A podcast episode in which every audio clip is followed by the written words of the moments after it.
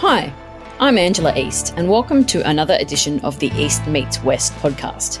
This podcast is proudly focused on Western Australia, the engine room of the Australian economy. From the CEOs, company directors, brokers, entrepreneurs, and everyone in between, East Meets West is a deep dive into what makes the greatest state on earth tick. On today's episode of the East Meets West podcast, I'm chatting with Graeme Sloan, Managing Director of Kali Metals, a lithium explorer that shrugged off the broader downward pull of the ASX to debut at almost double its IPO price and become the first exploration play to ring the bell in 2024. Kali Metals closed out 2023 with a heavily oversubscribed IPO that raised 15 million, making it one of few juniors that beat its minimum target and earned itself a spot on the ASX. The company emerged from the spin out of a portfolio of WA, New South Wales, and Victorian lithium assets owned by ASX listed Kalamazoo Resources, combined with lithium mineral rights across several projects located south of Kalgoorlie, held by TSX listed Canadian gold miner Karora Resources. This means Kali has a massive 3,854 square kilometres of lithium ground, with its WA tenure located adjacent to some of the world's largest hard rock spodumene mines and deposits. Graeme joins me today to discuss Kali Metals' journey to the ASX, the heavily oversubscribed IPO, and phenomenal share price run on debut in a risk averse market, and the lithium uprising in the West. Welcome, Graeme. It's great to have you on the podcast. Pleasure to be here, Angela. So, Kali has had a great start to life as a publicly listed company at a time when many others are struggling to just raise capital. Tell us a bit about the journey to becoming an ASX listed explorer and the strong interest you received in the IPO. Well, I can tell you it's certainly been an interesting journey for Kali, Angela. If you had have asked me, say, six months ago whether it was the best time to list now, around now, my answer probably would have been a no. Um, but who can complain, uh, especially given how well we've gone so far? So now I just put it down to a, uh, a part of our strategy and very good planning on our part. I believe Kali's register is a bit of a who's who of the rich listers. Walk us through some of the heavy hitters you have on the register. Certainly seen a great deal of media coverage over these past few days. And in that media, there's been mention of quite a few uh, of the sort of the leading players in WA mineral industry. Have been, um, and you would have seen from that media also that Mineral Resources uh, lodged a substantial share notice for around that 10%. And plus, as you know, Chris Ellison, also in the media, in his own right, holds just under 5%. So there's obviously others there that have been reported, but don't forget we have two of our largest shareholders now holding uh, around 40% between them, and that's um, and, and Kalamazoo. So, uh, and, and given the trading volumes that we've seen over these last few days, there's no doubt the register will change uh, and settle down over the next few days. Um, and especially since we've you know we've traded somewhere around that uh, 80 million shares thereabouts um, since since Monday, maybe more. So we'll just wait and see, um, and we'll have a better idea who's on the register um, in a few days' time. So, were you expecting such a strong share price response on debut, or what, why do you think Kali outperformed on its first day of trade? As I jokingly said at the start, I, it was all down to good planning, Angela. But no, it's not. It's not. It's uh, no one could probably predict um, what we were going to see um, when we listed it. It was quite extraordinary um, and and most welcome, by the way. So I think it's a fact that, that we you know we have the assets, um, we have the people, and we have the funding in place. So you know you would expect to see um, some uh, a level of positivity um, on the on the on the trading desks, but to see what it did today was quite extraordinary, as I said, and and and most welcome. So Kali's projects in Western Australia are located near some significant lithium mines. Can you give us a bit of an overview of who your neighbours are and the prospectivity of the area? Absolutely. Um, look, uh, we have three main areas. Um, yes, two in WA and one in uh, Victoria, New South Wales. So the two in WA are the ones that are essentially surrounded by or adjacent to um, major um, uh, world class hard rock lithium mines. So in the Pilbara, um, we have two of those, uh, two of our three projects up there are subject to an SQM uh, joint venture, but they are very close to what is um, the Pilgangoora operation, which is Pilbara Minerals, and also not too far from the Wodgina which again has got um, MinRes and um, a, a, joint venture with MinRes.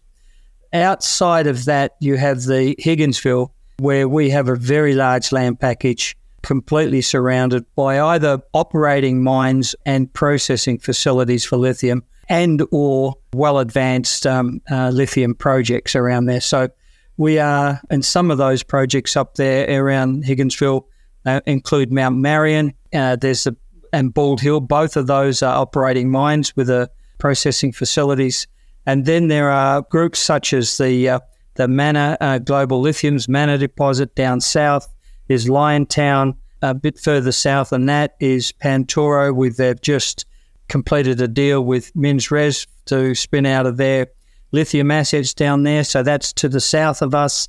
And then to the west, you have uh, Essential Metals. So we are com- pretty much surrounded by these uh, these companies, all sort of doing great things there. And um, yeah, looking forward to ourselves putting some holes in the ground and joining those ranks. So those are the three areas. The company has a, a leg up with the Chilean lithium heavyweight SQM, fully funding two of its three lithium projects in the Pilbara.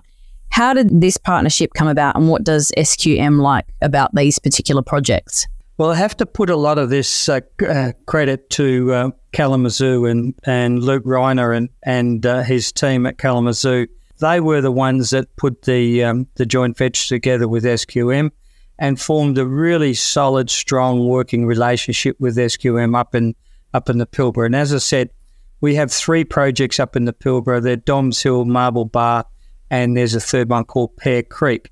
The first two I mentioned, Doms Hill and Marble Bar, are the subject of that uh, joint venture with SQM, and SQM have the ability to earn um, around 74, uh, up to 70% by spending 12 million over four years. So they've earned about 30% by the expenditure of two and a half billion. So that joint venture is going particularly well, and as is the relationship. So where we couldn't be more pleased with the way that's uh, progressing up there, and uh, and that Pilbara area, quite frankly, I've said it before and I'll say it again, um, is really sort of the land of the lithium giants, if you like. It's the bigger, um, it's the bigger sort of deposits up there. They're three, 300, 350 million ton plus, and a lot of big um, Azuras up there as well as other companies, sort of well, Wildcat and those sort of companies that are growing their um, resource as we speak. So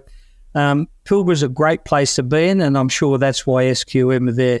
Down south in our other area around Higginsville, there seems to be more of the the, the deposits around, but slightly less of the, the total volume. But that should, and we hope, grow over time. So, um, yeah, so a great partnership with SQM, and we're looking forward to really sort of bringing forward to uh, some bigger and better things to the market.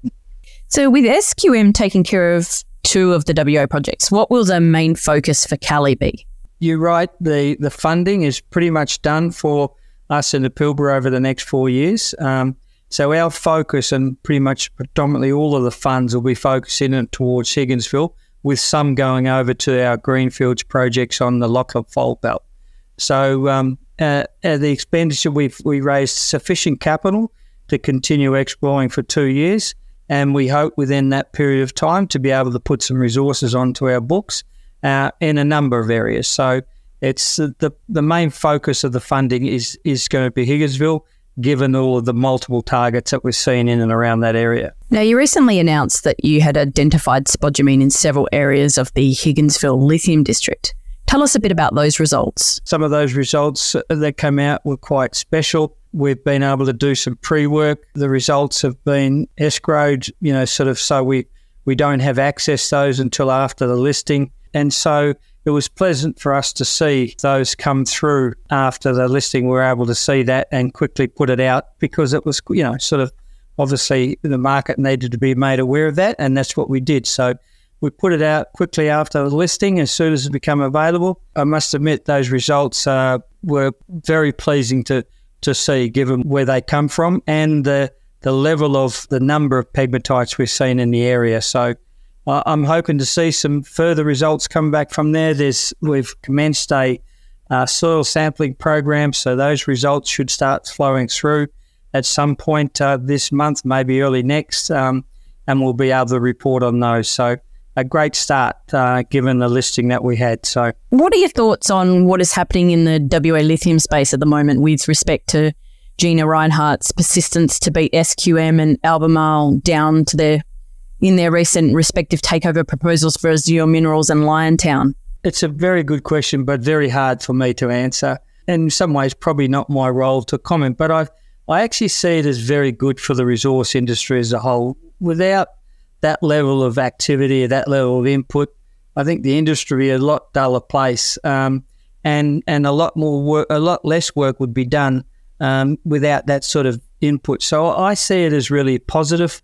I like the fact that th- these people are, are, showing real initiative and, and going out and putting their money, um, you know, where their mouth is, and and that's that's uh, that's quite unique. It's just quite Australian in many ways. So I, I'm I'm I'm glad they're there. I probably can't answer them why they're there. What I got my own suspicions and so on.